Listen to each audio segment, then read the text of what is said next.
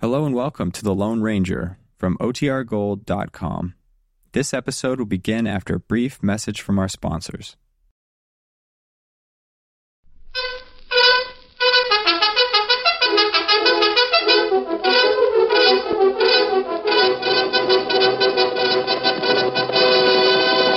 Are you silver? Hoy! A fiery horse with the speed of light, a cloud of dust, and a hearty hi silver! The Lone Ranger.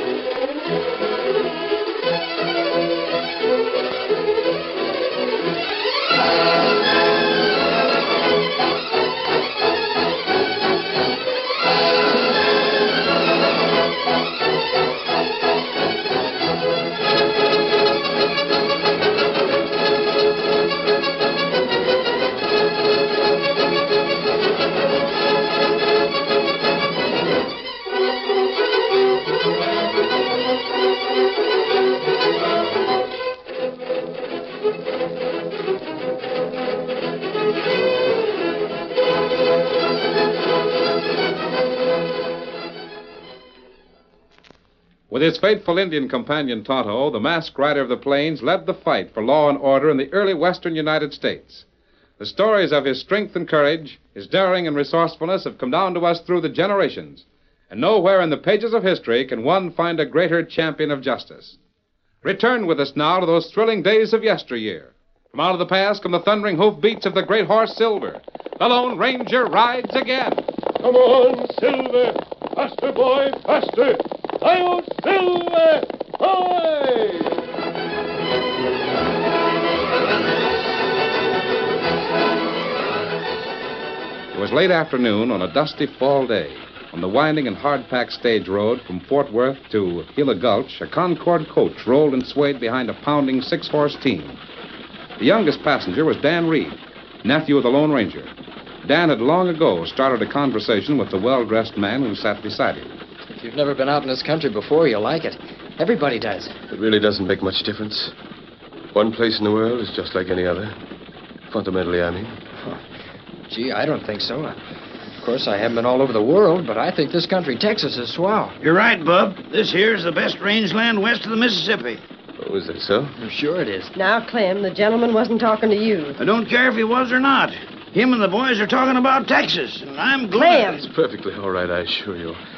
Please continue. Well, all I was going to do was side with the kid. Ain't no better place to live than this country. You're probably right, old man. I'd be the last person in the world to disagree with you. In fact, that's precisely the reason I came out here to live. Not that it's particularly important. I figured you was a stranger. Going to settle down in these parts?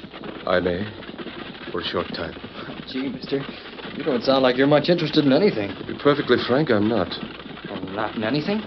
There isn't much interest, my boy, in what transpires on borrowed time. Borrowed. I don't understand. It isn't important. Tell me something about yourself. Uh, you happen to be riding to. What's the name of the village where we're going? Gila Gulch. Gila Gulch. Is it your home? Oh, no. Just happened to come from there three days ago, and now I'm going back. Aren't you rather young in years to shuttle to, well, back and forth like this? No, I'm 14. Besides, two friends of mine are camped not far from Gila Gulch. I'll join them and we'll ride south. Ride south.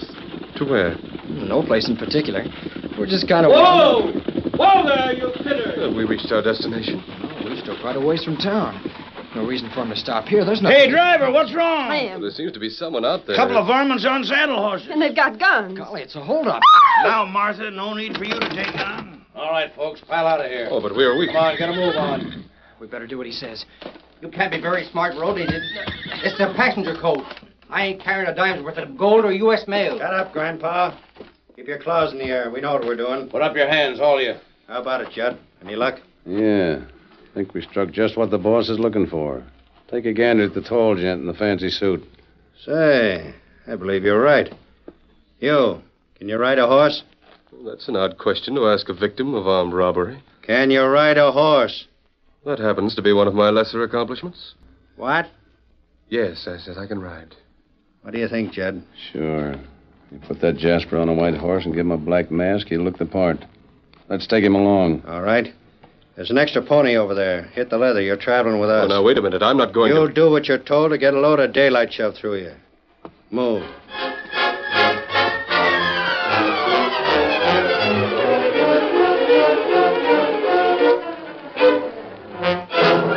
In a mountain cabin not far from Gila Gulch, two men faced each other across a rough pine table. One was tall and grim featured, the other small and mild mannered. That's the way it's going to be. So you might as well make up your mind to it. But, uh, Kurt, you can't force me to conspire to aid in a robbery. I'm between- telling you what you're going to do. I've got the whole thing planned out. It'll happen tomorrow noon, exactly at 12 o'clock. No, no, not tomorrow.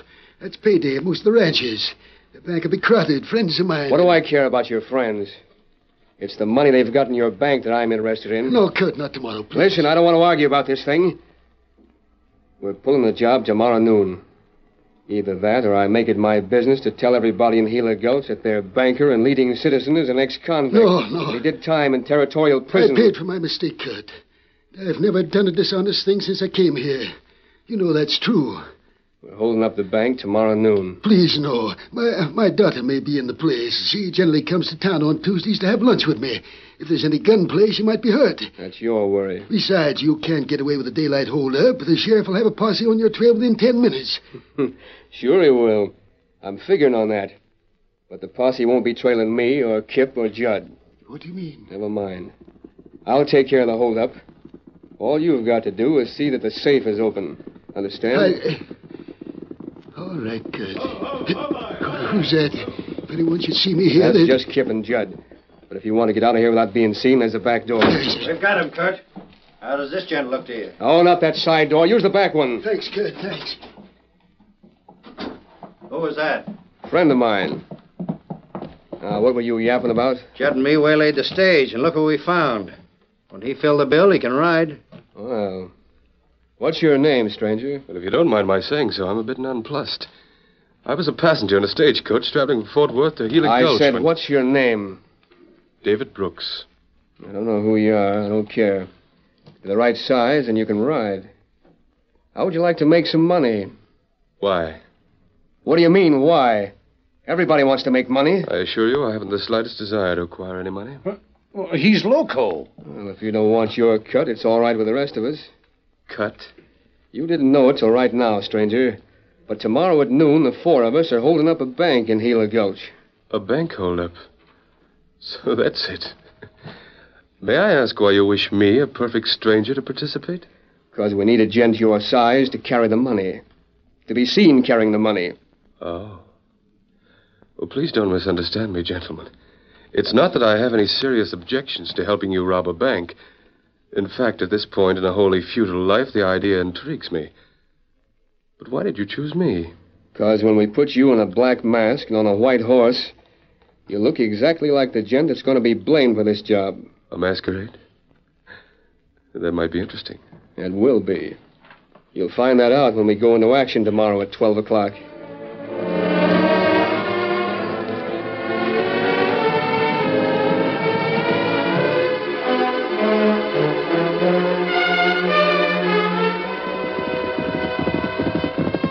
Oh, oh, Victor, oh, boy, oh. Dan, you're a little late, aren't you? Came right out from Gila Gulch as soon as the stage got in. Hi, Tonto. Oh. Did you have a good trip? I sure did. Did the gunsmith in Fort Worth have my guns repaired when you got there? Oh, sure. Here they are. Fixed the trigger guard on one of them and the cylinder on the other. Good. I'm glad to have them back again. The stage was held up, about five miles east of Gila Gulch. Held up? Who did it? A couple of men riding cowponies. There wasn't any shooting. The driver stopped when they signaled him. They made us all get out of the coach. What were they after, mail or gold shipment? The stage wasn't carrying either one. All they did was kidnap a man. Kidnap? Yeah. He was sitting on the same seat with me just before it happened. We were talking. I've never met anyone like him before. Didn't seem to bother him when he was kidnapped. Nothing bothered him. The outlaws made him right away with him. Hmm. That's strange. And something else happened I knew you'd want to know about. Oh, what? When the outlaws kidnapped this man, one of them said to the other, He's the right size. And if he's wearing a black mask and riding a white horse, he'll look the part. Is that so?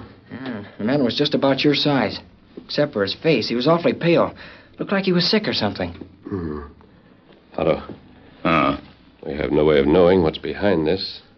Well, me think outlaw kidnap man that look like you. They maybe plan something. Make lawman think you do it. Yes. I don't know the sheriff at Gila Gulch well enough to warn him or ask his help. The only thing we can do is wait. Oh, golly. If the outlaws are going to do something, how can you tell where it'll happen? We can't, Dan. I think it would be a good idea for you and Tonto to ride into Gila Gulch tomorrow. Spend the day there and keep your eyes and ears open. Sure. Ah. Because of luck and your good work, Dan, at least they won't catch us unprepared.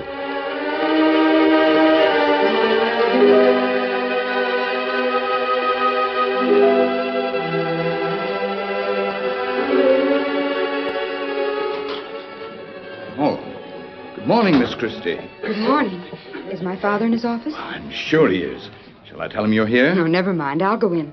It's Tuesday noon, and that means we have lunch here in town instead of Dad riding out to the ranch. Yes, I know. You always. You shouldn't be here. Why didn't you wait for me outside the bank? Why, What's wrong with you, Father? Why should I wait for you out in the street? Well, I, I don't know. You weren't around when I left the ranch this morning. I wanted to tell you I changed my mind about lunch today. Too much work. Oh, I don't believe it. You can't be too busy to eat, and you're having lunch with me. No use arguing with a woman, Mr. Christie, once she makes up her mind. Well, then, let's hurry, Catherine. Let's get out of here. What's the matter, Dad? You, you look worried. Well, I, Reach for the ceiling, all of you. This is a holdup. Get back to the safe, Judd, and scoop up that cash. Sure. Masked outlaws. They can't get away with this. We're doing it. Well, not if I. Oh! Anybody else that's loco enough to reach will get the same thing. Hurry up, Judd. I've got it. Everything's here in these bags. Good. Now hand him to our pard, the Lone Ranger. He's waiting right out in front. the Lone Ranger. Now listen, all of you. Don't anybody make a move till we get clear, unless you want to stop some lead. All right, Judd, come on. Oh, Dad, they, they shot Mr. Thompson. He, he's dead. There now, Kate. Try to calm yourself. Uh, did you recognize those men? Never saw them before. You can still see them. They're riding out of town.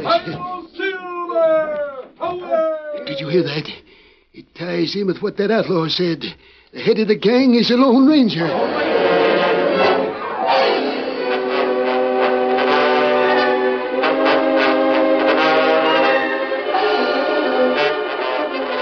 Riding hard, David Brooks managed to stay ahead of the posse. Because he knew that capture meant death, he urged his horse with all speed along the winding mountain trail that led to the outlaws' hideout. Suddenly, his mount stumbled, and the young Englishman was thrown violently to the ground. He could hear the sheriff's posse closing in, so he ground hitched his lame horse in a grove of trees. With the saddlebags containing bank loot, he headed for the nearest shelter on foot. In the meantime, Dan Reed and Tonto reached the Lone Ranger's camp. Oh, oh, Hold, Scott. Hold, fella. Hold. Been riding hard. What happened? The Gila Gulch Bank was held up just a few minutes ago. It was those men I told you about, and the other man they kidnapped. And he was dressed like you. Ah. Dan and Tonto on street see outlaw. They all ride south. Plenty fast. One of the cashiers in the bank was killed.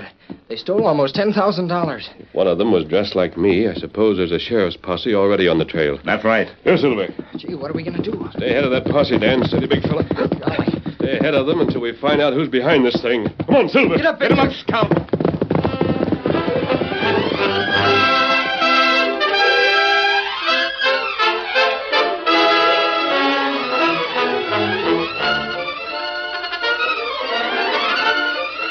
The curtain falls on the first act of our Lone Ranger story. Before the next exciting scenes, please permit us to pause for just a few moments.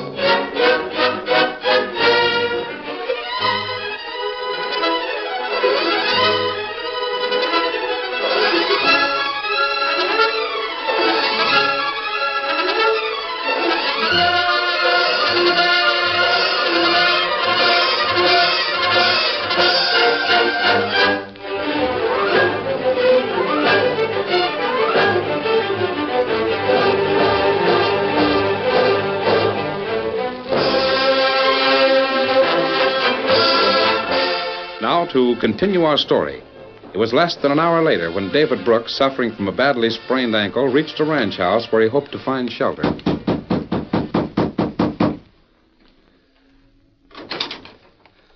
Yes? Oh, I beg your pardon. But I've suffered a minor accident. Horse ran away, forced to walk. May I rest here for a while? Of course you can. Please come in. Thank you. It isn't much fun walking through country as rough as this, especially when you're carrying saddlebags. Here's a chair, won't you? Why, why you're limping. Are you hurt? I. Well, there's a possibility of a sprained ankle. Oh, that's horrible. You sit right down. I'll, I'll get some hot water. I don't want to cause you any trouble. Oh, nonsense. Please sit down and let me help you. Thank you. Thank you so much. Now, don't you worry about a thing. There's just Dad and I here at the ranch. You're welcome to stay as long as you like. At least until you're feeling better. You're very kind, miss. Christie. Catherine Christie. My father's Phineas Christie. He owns the bank in Gila Gulch. Oh, I see. Here's the water. We'll bathe your ankle. Well, really, I mean, you shouldn't do this. Oh, that boot. You don't know who I am, and Oh, what difference does it make? If you want to be formal, you can introduce yourself. I'm David Brooks. David, I, I like that name. Were you by any chance in town today? No, of course you weren't. You, you were riding. Something terrible happened. Is that so? Yes. Outlaws held up the bank, murdered Mr. Thompson, one of the cashiers. I hadn't heard about it. Do you know who they were? The outlaws, I mean? Oh, everyone knows that. They took no pains to hide it. It was the Lone Ranger. The Lone Ranger. Who's he? He rides a white horse, and he's always masked. He calls the horse Silver. Everyone in the bank saw him and heard him, too. What is the local police? I mean, the sheriff tracing this outlaw? Several posses are on his trail. They'll get him all right. Well, I certainly hope so. Bank robbers shouldn't be allowed to run loose.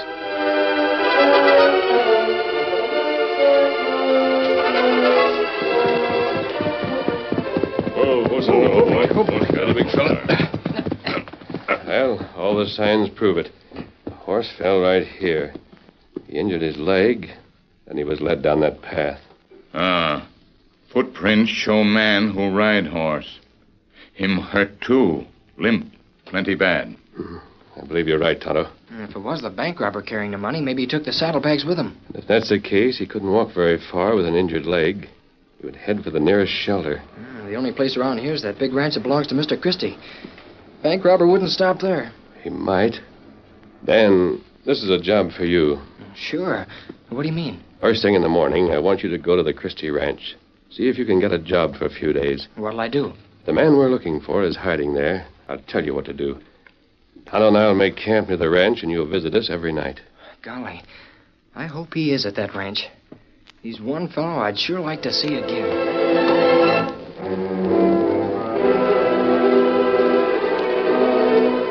During the next three days at the Christie Ranch, David Brooks realized that his adventure as a bank robber had resulted in serious complications.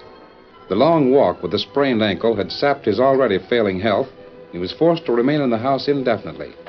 He persuaded Catherine to keep his presence a secret, even from her father, and Catherine found it a very pleasant secret to keep. I think it's silly for you to insist upon staying up in this little upstairs room. If you'd just let me tell Dad why... Please, Catherine. I'd much rather not meet your father. At least not right now. Not until I'm strong enough to leave here. All right. What do you do up here all day alone? Oh, time passes very pleasantly. I think and read. Think about what? Myself mostly. And what a complete failure I've made of my life. David, I'm sure that you haven't. You don't know the truth. I'm wholly worthless, judged from any standpoint. I don't believe it. I can state a few facts that will convince you. Born and raised in England, son of an indulgent father who gave me too much money to spend. You see the result. At the age of 29, I'm rapidly dying on my feet. At the home of a very lovely girl in the United States of America. Oh, you'll get well, David. I know you will. I doubt it. I've passed the point of wanting to get well. I'm like Swinburne's weary river. Like what? Swinburne, the English poet. Are you familiar with his work? I don't think so. Here's a copy of his verse right here. I'll read some of it to you. You'll understand what I mean. Please do. Oh, here it is. From too much love of living, from hope and fear set free, we thank with brief thanksgiving whatever gods may be. That no life lives forever, that dead men rise up never, that even the weariest river winds somewhere safe to see. Oh, that, that's beautiful. You see what I mean? When you're as tired as I am, Catherine, you're glad that no life lives forever.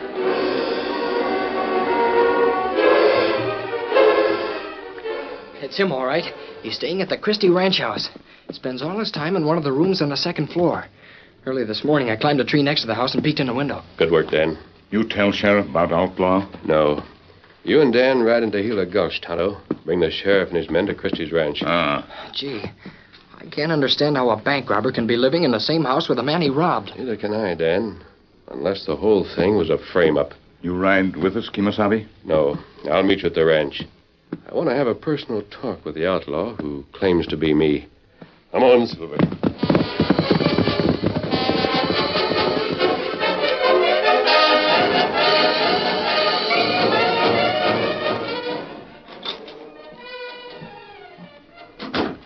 Why, David, what are you doing down here in the living room? You're not strong I've got enough to see your father, Catherine. Where is he? Right in the next room, but, but I thought you didn't I've want changed to. my mind. Or rather, falling in love with you has made me change it. In love. Oh, David. Of course, it's fantastic and impossible. Because a man as sick as I am doesn't have long to live. Don't say that. But it has given me the courage to do at least one decent thing. To correct my last and biggest mistake. What do you mean, David? It's something I must talk over with your father. I'll go in and see him now. No, wait. Don't go in there now. Why not? Well, Dad uses that room as a business office here at home. There's an outside entrance, and I just heard some men come in a few minutes ago. They're talking. Listen. Stop stalling, Christie. Where is he? I don't know what you're talking about. You're lying. After we pulled the job the other day, that tall outfit rode south along the canyon trail. He was carrying the money in saddlebags. And he never showed up at the hideout. Kurt, how could I possibly know anything about We found the critter's horse about two miles from here, at the bottom of a cliff. The skunk must have started walking from there.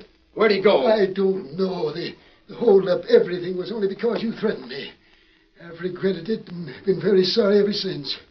I'm going to confess and tell the sheriff everything. Yeah, the only thing you're going to tell is how you and that gent double crossed me and the boys. Now, where is he? And where's the money? I've got to go in there. I've got to. David, wait. That outside door just opened. Someone else is coming in. What the. Masked. Glad to find you home, Mr. Christie. I uh, want to ask some questions. Where have you been for three days? You and him was trying to double cross us. This proves it. You must be one of the men who held up the bank. Quit stalling and stop trying to change the sound of your voice. Was he with you? As when if you didn't know. Both of you are trying something you can't get away with. Hand over the money or I'll. Better keep that gun in leather. All right, so you outdrawed me. Now get your hands up. I'll. That's what you're gonna do, mister. This is a 45 in your back. Drop your cutter before I blow daylight through you. Good work, Kip. I was waiting outside and happened to look through the window. Don't know how this hombre ever got past me. Drop the gun. Catherine, I don't know who that man is in there, but he's liable to be killed because of me. You? David, how could you? Darling, do something for me, will you? Of course I will. Quick, run upstairs to my room. Bring me the saddlebags. There's a Stetson hat with a black mask inside of it. Hat? Black mask. Hurry, please hurry. All right. From what you say, it's clear that Mr. Christie was forced to help you in the holdup. Listen, hombre, you ain't fooling anybody. I gave you a job. You tried to double cross me. Both of them did, Kurt. So the money must be here in Christie's house someplace. Sure it is. We'll search the place till we find it. Then our English friend is in the way, ain't he? Sure. Let him have it. It'll show Christie what he'll get if he don't talk. Just a minute. I have something to say about that. What in the two of 'em? You, you must be the real Lone Ranger. You may rest assured that I can handle these guns. Up with your hands, all of you. Which is which, Kurt? How do I know? It's some kind of a trick. No trick at all, gentlemen. I just arrived in time to take you all to Gila Gulch and turn you over to the sheriff. That won't be necessary. The sheriff and his posse are on their way here now. Money from the holdup is in my saddlebags. They're on the table in the next room. Don't worry, Kurt. Neither one of these gents can get away from here alive.